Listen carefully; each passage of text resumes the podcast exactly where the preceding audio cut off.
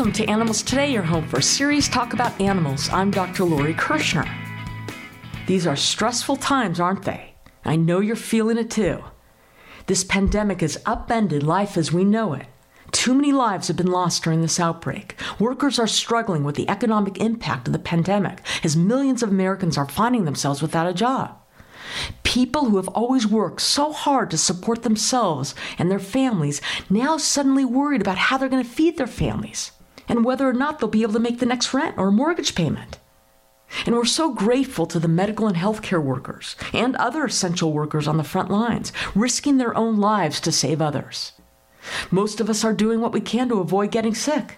We're taking all the necessary precautions, being responsible to protect ourselves and our loved ones and our friends and neighbors and our fellow Americans. And as we see more and more protests and violations of orders that have been placed upon us, it makes me think about how our own personal rights are in conflict with the well-being of others, right? I mean, many of these measures and orders violate our individual freedom and civil liberties, like restrictions on freedoms as basic as leaving your own home, or running your own business, or playing at parks, or going to movie theaters or restaurants, or gathering for worship, or a loved one's funeral. Or having non-essential surgeries. Who's to say what's non-essential? I've been waiting two months to fix a bad tooth in my mouth. I guess that's a trade-off to protect human life. But this is an additional and real stressor, feeling a loss of our personal liberties. According to a Hill Harris X poll released a couple weeks ago, seventy-four percent of respondents said they fear losing liberties as a result of the pandemic. And at this point in time, the future's uncertain. Doctors are talking about another wave of coronavirus hitting the United States in the fall. And how is all this going to transform our daily lives in the long run?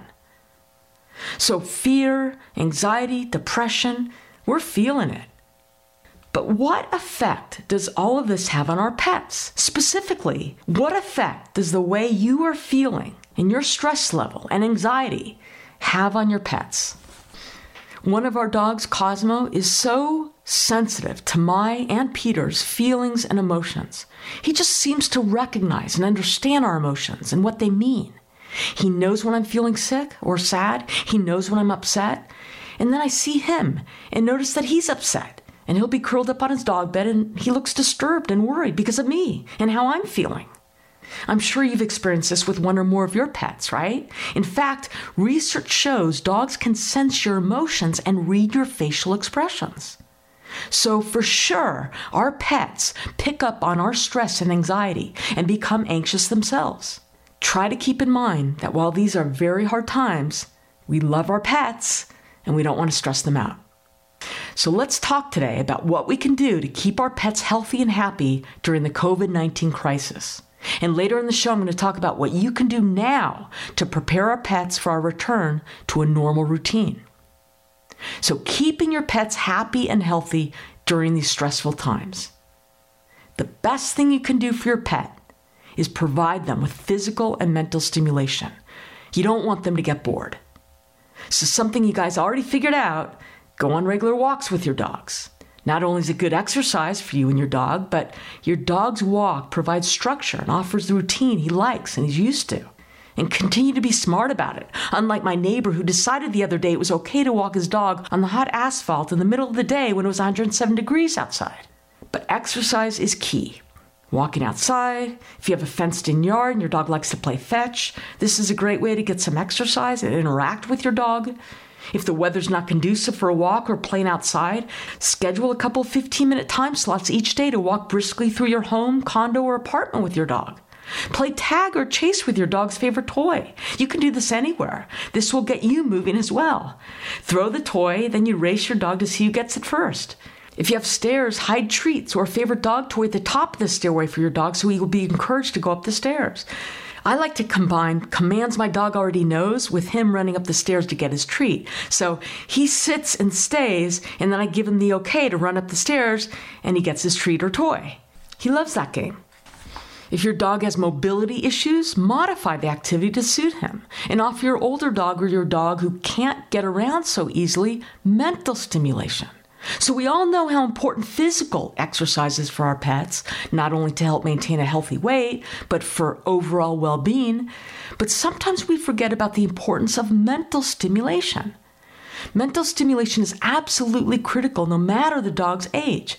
Many studies have suggested that lack of mental stimulation in animals is closely related to problematic behaviors and can contribute to severe anxiety, depression, and stress. And it's been shown that proper mental stimulation can make your dog less fearful, less stressed, and less anxious. So exercise your dog's mind. And you'll find that when your dog's brain is stimulated by an activity that requires him to concentrate and solve things and process information, he's going to get tired. Concentrating and problem solving are tiring. Games and puzzles, great for mental stimulation. And the key here is to start with games your dog will master. The last thing you want is your dog to lose interest and walk away. That would just defeat your whole purpose. There are a lot of different clever puzzle-type toys you can purchase online, but you can also start now with materials you might have at home. For example, while your dog is somewhere else, arrange some of your empty boxes on the floor in a designated room in your home and hide treats in some of the boxes. Then allow your dog to come in the room and let him sniff out which boxes contain the hidden treats. That's fun. If your home is anything like mine, chances are you've been doing a lot of online ordering over the past month or so and have a bunch of these boxes. So rearrange the boxes or add boxes, place the treats in a few of these for another round of this game. And here's another great puzzle for your dog. Get an empty cupcake baking tray and twelve tennis balls. And if you don't have twelve tennis balls, use as many as you have. Place treats or even pieces of dry dog food into some, not all, of the baking tray cups. Then cover all the cups with the tennis balls. Now the puzzle's ready. Show the tray to your dog and see how long it takes him to move the correct balls in order to find the hidden treats. Also, something Peter and I discovered a few years ago are the slow feeders. Do you guys know what these are? Slow feeder bowls, I think they're called. They have ridges or barriers that break up the bowl's surface area. Looks like a little maze. And you place your dog's food, and this is at mealtime, so it could be dry food, could be wet food, any food. Break it up, place it in a slow feeder bowl, and then they have to work to get at their meal. Prior to discovering these, we would give our dogs their meals in regular dog bowls, and they would eat so fast, swallowing their food without chewing it, and they'd be done with their meal in less than two minutes. With these slow feeder bowls, it now takes our dogs maybe ten, fifteen minutes to finish a meal. These bowls force the dogs to take smaller bites, thus they eat slower. And they're obviously designed to alleviate the health issues associated with fast eating. So it forces the dog to slow down and fully chew the food, which is much better for digestion. It helps prevent bloat, gas, regurgitation, less chance of choking, and overall better gut health. And it's mentally stimulating for the dogs. And they like it. It's like a puzzle, and it's fun for them. So if your dog eats his meals way too fast, and or just to add another way to mentally stimulate your dog, I strongly recommend these. And there's a variety of shapes and sizes to choose from online. Okay, so more fun ideas on how to keep your dog mentally stimulated. Reinforce some basic training commands or teach him new tricks. Come, stay, sit. Give me a paw. I don't know. Maybe your dog is already an expert on these basic commands. So perhaps spend some time working on more advanced tricks like roll over or speak or high five. Teaching new tricks is a great form of mental stimulation, and it's going to strengthen your bond and your communication skills with your dog. And of course, your dog will love being rewarded and praised for learning new behaviors. And it's a good idea to keep training sessions to no more than fifteen to twenty minutes at a time, and end each training session on a positive note. Even if he doesn't learn or master the trick you want to teach him, give him a treat for his efforts and make him feel like he's accomplished something so he can look forward to the next session. Other things you can do to keep your dogs occupied and happy, make him a frozen treat. This is a good one as the weather's getting warmer. So you freeze either chicken broth or beef broth in popsicle molds or drinking cups. And just remember to make sure you use low sodium broth that doesn't contain extra spices. Some broths already have added garlic and onion, both of which are harmful to dogs, so make sure you check the labels. Once the broth popsicles are frozen, remove them from the popsicle molds or drinking cups, then watch your dog enjoy it. Okay, and I like this one. You can also make popsicles, okay, that's clever, by freezing combinations of peanut butter, bananas, and kibble in ice cube trays with carrot stick handles. Remember to always supervise your dogs as he enjoys any of these treats. And anytime we're talking about treats, I'd like to remind you of something my veterinary dentist told me, and that is if you can't indent the treat or toy with your fingernail, it's too hard for your dog to chew. Don't give it to him. It can cause dental problems, broken teeth, subsequent infections, and other bad, painful mouth problems. So make sure you can indent that toy or treat with your fingernail before giving it to your dog. And with any of these ideas I'm mentioning, obviously you guys know your dogs better than anyone. Use discretion. You'll know if it's a good idea for your dog. You know what we do for our dogs since they're powerful chewers? We stuff Kong toys, these are very durable toys with hollow centers, with low sodium peanut butter or canned pumpkin, and then we freeze it, and they just love it and keeps them entertained for a while. Make sure the peanut butter is all natural, you know, just peanuts, and make sure it doesn't contain any added salt or artificial sweeteners like xylitol, very toxic to dogs. Also with the pumpkin, same thing. Make sure it's one hundred percent pumpkin. Now, a friend of mine just told me about Dog T V. Have you heard of that? It's a streaming website, and it offers a thirty-day free trial when you sign up for a subscription. It has cute dogs and how-to videos and soothing music. I don't know, she says her dog is completely entertained by it. Okay, when we come back, we're moving on to cats and ways to keep them mentally and physically stimulated. Don't go away, you're listening to Animals Today.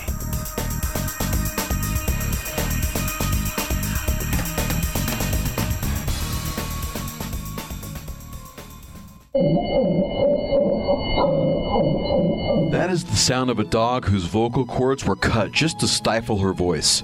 It's called devocalization, and it's done to cats as well. Devocalized animals rasp and wheeze, cough and gag for the rest of their lives. Some are rendered mute. And for what? So a commercial or hobby breeder can keep many animals without having to listen to them? So show dogs will be quiet during transit between shows or in the ring? So an irresponsible pet owner can leave a dog alone for hours every day? Animals Today says shame on anyone who would have a dog or cat devocalized, and shame on the veterinarians who perform this unnecessary, inhumane surgery on them. Please speak out against devocalization of dogs and cats. Use your voice to protect theirs. This message is brought to you by Advancing the Interests of Animals. Visit them at a i animals dot org. That's a i animals dot org.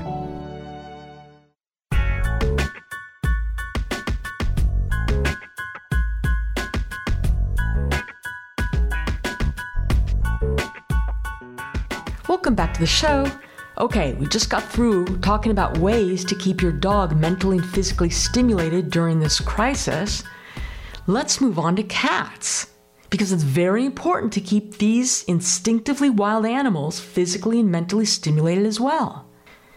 If you have a cat, you already know that most cats love playing in bags and boxes.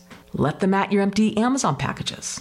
If your cat enjoys wrestling around inside paper bags, try taking a brown paper bag and sticking some catnip inside. You can also try making an old cat toy new and exciting by spraying it with little catnip spray.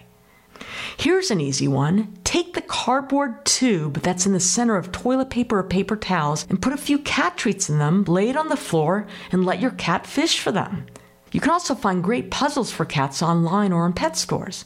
And this is great. You got to check out the YouTube videos online on how to clicker train your cat. You will be amazed the tricks a cat can learn by clicker training. So that might be fun for your cat and you. A laser pointer is also great mental and physical stimulation for cats. Remember never to shine it directly into eyes. And I just learned there are several apps you can download that will turn your phone into a laser pointer. That's pretty cool. The iTunes store also has apps for iPhones and iPads such as Cat Teaser Sounds, Butterfly Games for Cats, a Games for Cats app, Dog Training Clicker, Dog Whistle Training, and many more. We know cats love to hide, climb, and perch. You can make all sorts of things for your cat to climb on or even hide in by simply draping a blanket over a box or boxes. There are several websites that give detailed instructions on how to make your own cat furniture. That's fun. Simply do an internet search on how do I make cat furniture. You can also find some creative do-it-yourself ideas on Pinterest. We also know that cats love to watch birds. Why not place a bird feeder outside a window where your cat can sit and watch the birds? An added bonus is you'll have the pleasure of watching them too. And if you want to get fancier, you can buy or build a window perch for your cat. This will not only give your cat a better view, but it will provide a peaceful spot for feline sunbathing. Cats love anything they can bat and chase, so make cat toys out of anything that can dangle or hang. Then hang homemade cat toys from doorknobs or other places you want your cat to focus her energy on. Here's a great activity that would benefit everyone, adults, children, canines, and felines.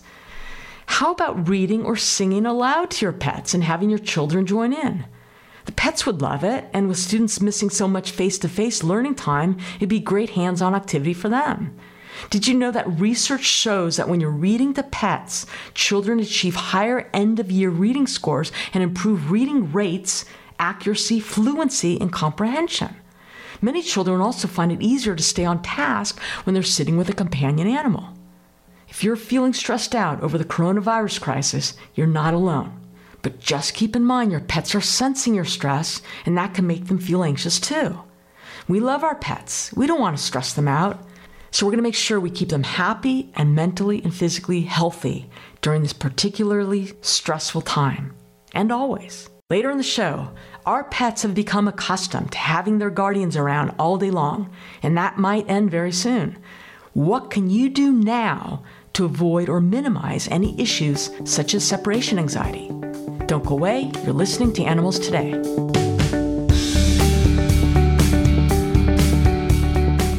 Hi, I'm Doctor Lori Kirshner, and your Animals Today Minute for today is about the American bison. These large, majestic animals, along with the bald eagle, serve as an official symbol of the United States. In prehistoric times, millions of bison roamed the continent along with large cats and woolly mammoths. However, by the late eighteen hundreds, as the U S inhabitants moved west, the bison population was nearly wiped out. This is because the settlers slaughtered bison for sport and their hides, as well as to clear the plains for livestock. Native Americans used bison for everything, from food and clothing to shelter and tools. According to the National Wildlife Federation, it's estimated that before the expansion west, between thirty million and sixty million bison roamed the area, from Canada to northern Mexico and from the plains to the eastern forests. However, by eighteen ninety, less than one thousand bison remained. Thanks to a few private individuals, in conjunction with tribes, states, and the Department of the Interior, bison were saved from extinction. Bison are North America's largest native land animals. A full-grown male, a bull, can weigh up to two thousand pounds and reach a height of six feet tall. A fully grown female, a cow, can weigh as much as one thousand pounds and stand four to five feet tall. Bison calves weigh anywhere between thirty and seventy pounds at birth. The average lifespan of the bison is approximately twenty years. Sometimes confused with each other, bison are completely different from buffalo, although there may be some resemblance. Buffalo originate in Africa and Asia, have large sets of horns, and lack the massive shoulder hump characteristic of bison. The bison is a fascinating animal that has a long history in the United States. In fact, this large mammal helped to create habitats on the Great Plains for a variety of species, including birds and many plant species. This is because, as bison forage, they aerate the soil with their hooves. This aids in plant growth and disperses native seeds, all of which help to maintain a healthy and balanced ecosystem. Now, that large hump on a bison's back, it's a powerful muscular structure supported by a large vertebrae which can be up to two feet long. These powerful muscles permit the animal to forcibly move its head side to side, so in deep snow, a path can be made. It's like a built-in snowplow. Here's another intriguing bison fact. It's possible to tell the mood of a bison by its tail. If its tail is hanging down and moving from side to side in a natural motion, this generally means the animal is calm. However, if the bison's tail is standing straight up, you don't want to be anywhere in its path, as this often indicates it's ready to charge. And despite their massive size, these animals can run at speeds of forty miles per hour. They're also extremely agile and can jump up to six feet high, as well as spin around quickly. This has served them well in fighting off predators. Of course, their sheer size alone presents a strong deterrent. In the bison behavior known as wallowing, they roll around in the dirt to drive away flies and help shed fur. Male bison also wallow during mating season to leave behind their scent and display their strength. Speaking of mating, the females and males generally live in small, separate bands and come together in large herds in the summer, which is the mating season. Bison are grazers, and they eat grasses, herbs, shrubs, and twigs. They regurgitate their food and chew on it as cud before finally digesting it. Another interesting fact is that bison are nearsighted. To make up for it, they have excellent senses of smell and hearing. Yellowstone National Park is the only place in the United States where bison have continuously lived since prehistoric times. According to the National Park Service, as of July twenty fifteen, Yellowstone's bison population was estimated at four thousand nine hundred, making it the largest bison population on public lands. The Yellowstone herd is one of the few that remains genetically free of cattle genes. In nineteen oh five, the American Bison Society was formed. By nineteen thirty, the society had enough bison to restore a free-ranging bison herd. Working with the Department of the Interior, they donated fourteen bison to Wind Cave National Park in South Dakota. More than one hundred years later, the bison from Wind Cave helped to reestablish other herds across the United States. On May ninth, twenty sixteen, President Obama signed the National Bison Legacy Act into law, officially making the American bison the national mammal of the United States. And that was today's Animals Today Minute.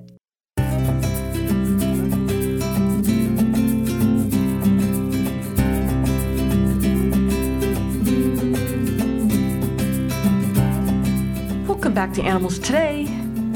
Most of us have been under stay-at-home orders for nearly two months now, and with our homes becoming our home offices, our schools, our gyms, and our safe places, the new normal has meant round-the-clock togetherness amongst family members, including our pets. But have you thought about how returning to your normal routine will impact your animals? Most pets don't like sudden and abrupt changes, and soon life is going to require leaving our homes for longer periods of time, and perhaps for the majority of the day. So what can we do now to prepare our pets when life is back to some kind of normalcy, and to avoid or minimize any issues such as separation anxiety? One thing we can do while we're home that's key to preparing for our return to a normal schedule is setting up a routine for our pets. Dogs and cats like their routine. We know that.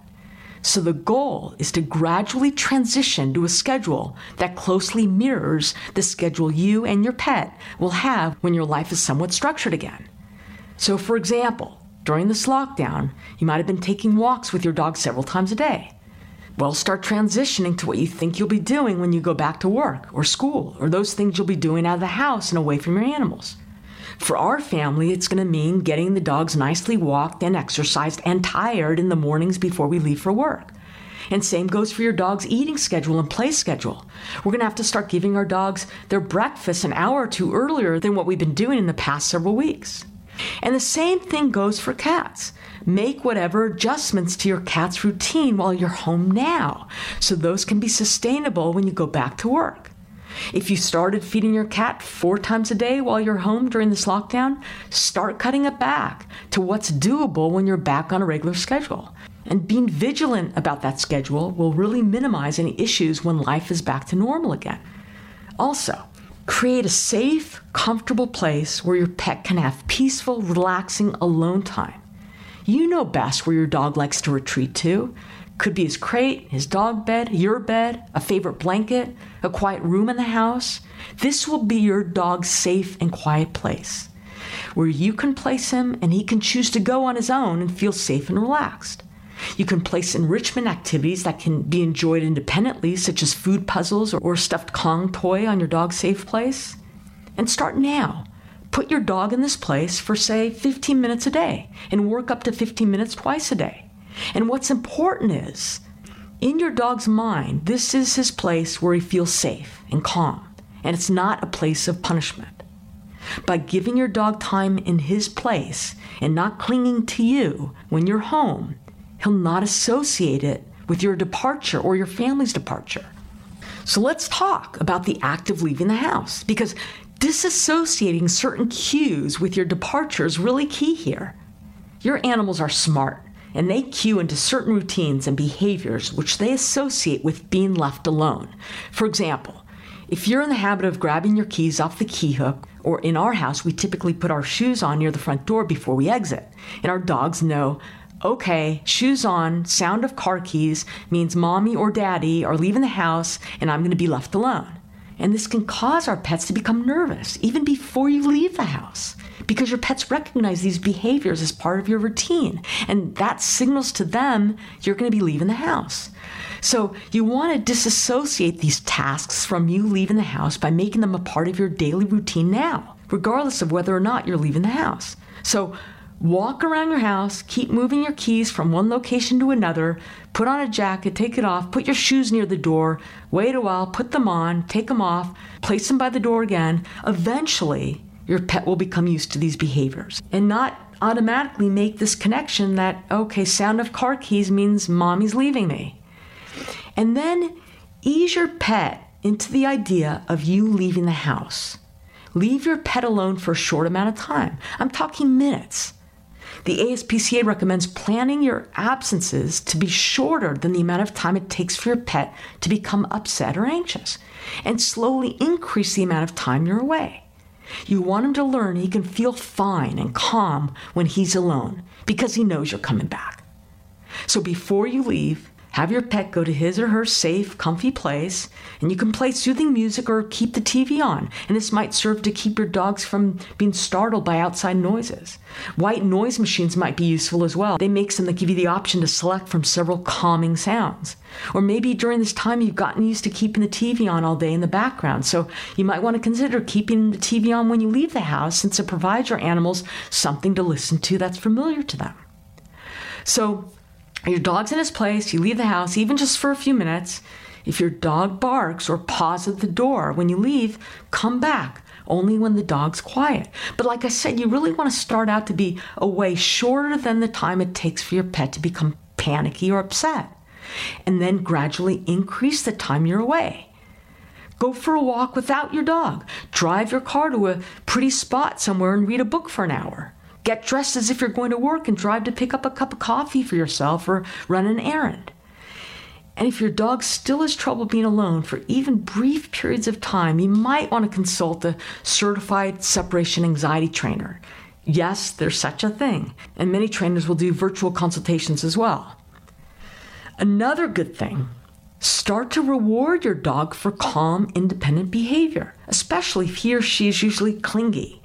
We tend to pay attention to dogs only when they're active or even misbehaving, and they should be rewarded for being calm and chilled. If we only react to the behavior we don't want, we are reinforcing the idea that negative attention is better than no attention. And here's another helpful tip that my guest on the show last week, Larissa Wall, offered us, which is definitely one I need to work on. Try not to make an unnecessary dramatic production about you leaving. This will trigger their anxiety.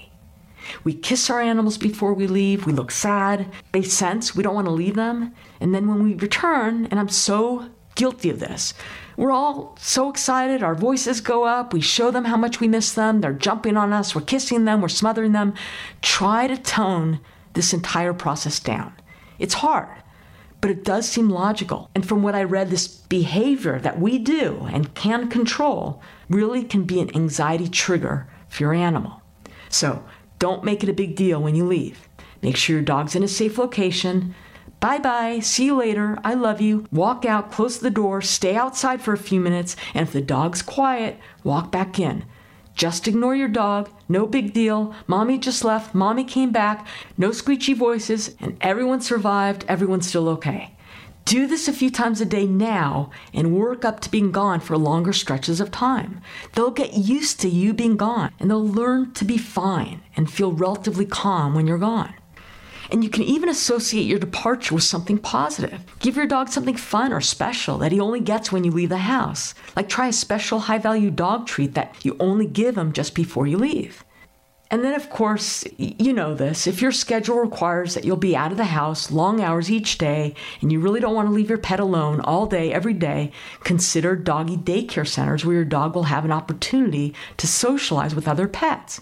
And you can also hire a professional to come in and walk and play with your pets. Another option is to have someone come and stay with your pets. And if you decide to do this, take your time and select the right person for the job. You need someone who will tailor their time and approach to the individual needs of your dog, not someone who's going to stop by for five minutes and dump some kibble in a bowl. But now would be the time to start interviewing doggy daycare or dog walkers. Many of these businesses have been temporarily closed, but you can still contact them by phone. And this way you can take your time to make sure you find the right fit. Most pets don't like changes in their routine. Some discomfort, some nervousness, and a little bit of anxiety is normal. However, transitioning them now will hopefully prevent or minimize these behaviors and can really save you from having to deal with a pet who has full-blown separation anxiety later. So what is separation anxiety? If you haven't experienced a dog with separation anxiety, it really can be so upsetting and distressing for the dog. So just like it sounds, separation anxiety is when dogs become extremely anxious when their people are away. It's a psychological disorder of hyperattachment that manifests as barking, crying, urination, defecation, and other destructive behaviors when the dog is left alone in the house. And it's triggered when dogs become upset because of separation from their guardians, the people they are attached to. Some common signs of separation anxiety are barking, howling, or whining when you leave. Some dogs with separation anxiety will urinate or defecate in the house. Some dogs with separation anxiety will dig and chew, particularly at entrances and exits such as door frames or windowsills or doors and doorways. Not only is this destructive to the home, but these behaviors can result in self-injury such as broken teeth, cut and scraped paws, and damaged nails. According to the A S P C A, a dog with separation anxiety might try to escape from an area where he's confined when he's left alone or separated from his guardian. Escape attempts by dogs with separation anxiety can often be extreme and can result in self-injury and household destruction, especially around exit points like windows and doors. Some dogs will pace. They'll move around in circles or pace back and forth. And this is a sign you might not know about because it usually doesn't occur when the guardian is around. Dogs with separation anxiety can develop obsessive behaviors like over-grooming or other self-harming behaviors. Your pet's appetite might change. If you believe your dog has separation anxiety, A S P C A strongly recommends you consult with a professional certified animal behaviorist. Okay, here are some tips for cat owners who will be returning to a more normal schedule. Engage your cat with a wand toy at least once a day. Interactive toys are a great way to exercise your cat. It keeps them stimulated. It's great for bonding with your cat. There are a lot of puzzle feeding systems online for your cat. I love these. Cats instinctively want to forage for their food, and puzzle feeders satisfy that instinct while providing fantastic enrichment during alone time. And just like dogs, cats feed off people's emotions. Cats can sense when you're sad or stressed. He takes cues from the energy you give off. So when it's time to go back to work, making a big dramatic scene as you leave is only going to make them feel more stressed. Instead, maintain a happy, light tone and give the cat a little treat as you leave. This will keep his spirits up. You know, one more thing I want to add. Depending on the personality of your cat and how social your cat wants to be, you might want to consider adopting another cat.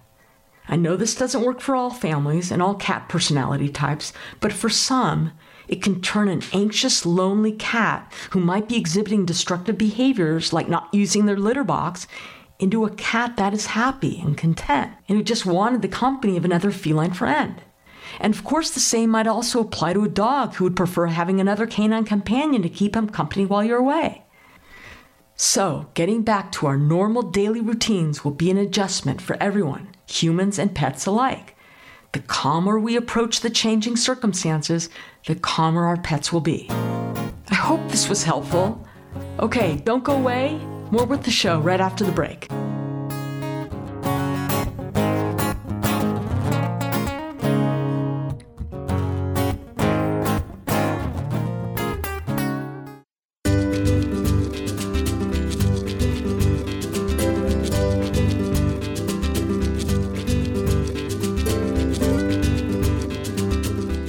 Welcome back to Animals Today. Hey, Peter. Hey, Lori.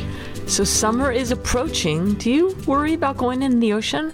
Oh, uh, I worry about jellyfish. Worry about jellyfish? Do you worry jellyfish. about sharks? No, I don't worry about sharks. Maybe I should.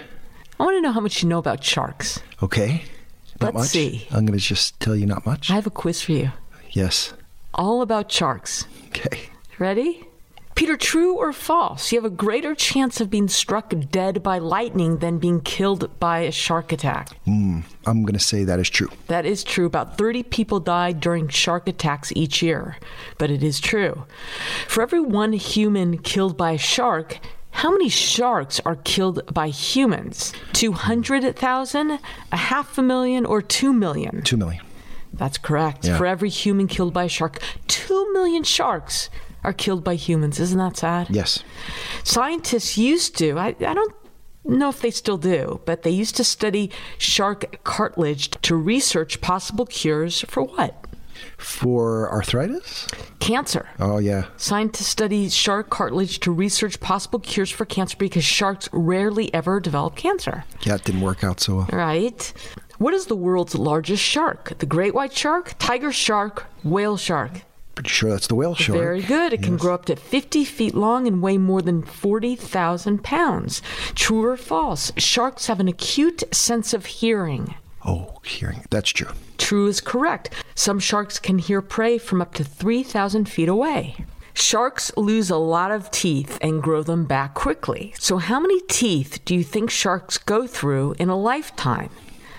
Okay, I'm going to guess about five hundred teeth per life. thirty thousand. Oh, my goodness. The average shark has forty to forty-five teeth and can have up to seven rows of replacement teeth.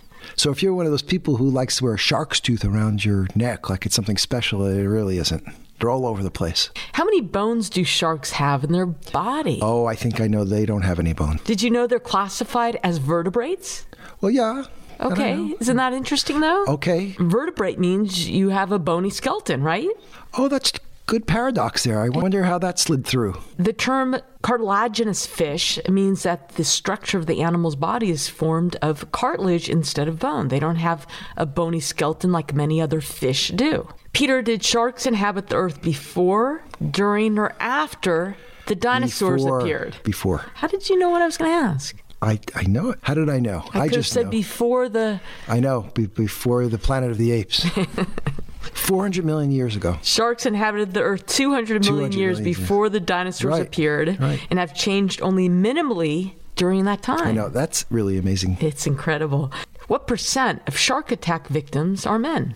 Oh, uh, how do they taste? Let's see. I, if I was a shark, uh, I'm going to say that eighty-five percent are men. How do they taste? Is that... Men taste so much better than women. Yes, ninety percent. Yeah. Despite the fact that almost equal amount of men and women swim in the ocean, men account for nearly ninety percent of shark attack victims. Mm-hmm. Do you think most shark attacks occur in relatively shallow waters or deep waters? I'll say the shallow waters. Yep. Okay. About two-thirds of shark attacks on humans have occurred in less than six feet of water. Mm. Do sharks lay eggs or give birth to live young? Okay, live birth. It's actually both. Oh, explain. Some, shark, some sharks lay eggs, others give birth to live young. Oh, that's interesting. Yeah. True or false? The film Jaws, though heavily fictionalized, was based on a real incident in nineteen sixteen where four people were killed by a shark off the coast of New Jersey. Okay, that story, I'm going to say that's a true story. It is true. Did you know that, though? No, no. Yeah, I didn't either. Better get a bigger boat. Remember that line? Yes. Oh my God. Is that how? Is that was that the exact line? I, I don't remember. know. I can't remember. But there's some. Or you're going to need a bigger yeah, boat. Yeah, yeah. I know. Just... After they first spotted Jaws. Yeah. There's a few pretty intense moments in that movie. I know, and th- not the fake thing coming out of the water. That's supposed to be a shark, though. That was pretty old-fashioned. The cookie cutter shark is named after what? Cutter shark. I don't know. Oh, oh, is this the shape that it leaves in your yes. in your body after it takes a bite out of you? Yes. That's good. That's Did horrible. you know that, or was no, that just like just an a, educated guess? Oh, that's a horrible thing. I know. Oh. You get bitten by a shark. Oh, this must be oh, a cookie. Oh, look, Mom, I got a cookie, got, cookie cutter. Sh- don't piranhas leave a certain shape when I they can, take a little bite out of your like an flesh ice cream also? scoop or yeah, a little oh. I think okay, they do. I, you asked, I'm not going in the ocean this, this okay. I don't care. I don't I'm not going in deep water or shallow water or anything. I'm just gonna stay by the cocktail lounge. You're gonna stay in the wading pool with cocktail in each hand. I, I think wading pools are pretty dangerous too, if you know what I mean. True or false? Some sharks can live in both salt and fresh water. I'm going to say that's true. That's true. Bull sharks can live in both salt and fresh water by regulating the substances in their blood. Yeah, that ability is just the most amazing thing to think about. That's it, Peter. You did pretty good. Okay. Thank you. Hi, I'm Doctor Lori Kirshner, and this Animals Today Minute is about dog bites and how to avoid and prevent them. According to the C D C, approximately four point five million dog bites on people occur yearly. That means about one in seventy-two people get bitten each year by dogs. Now, we all love our dogs, but it's smart to know some of the facts about bites. National Dog Bite Prevention Week takes place during the second full week of April each year and focuses on educating people about preventing dog bites. According to the A V M A, most, if not all, bites can be prevented.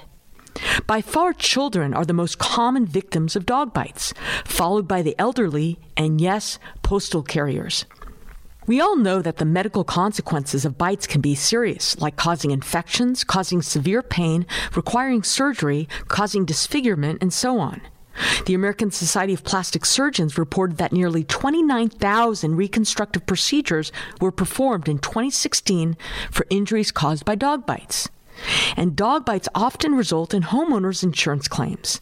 According to the data of the Insurance Information Institute, there were more than eighteen thousand dog bite insurance claims in twenty seventeen, with the average cost paid out per claim being about thirty-seven thousand dollars.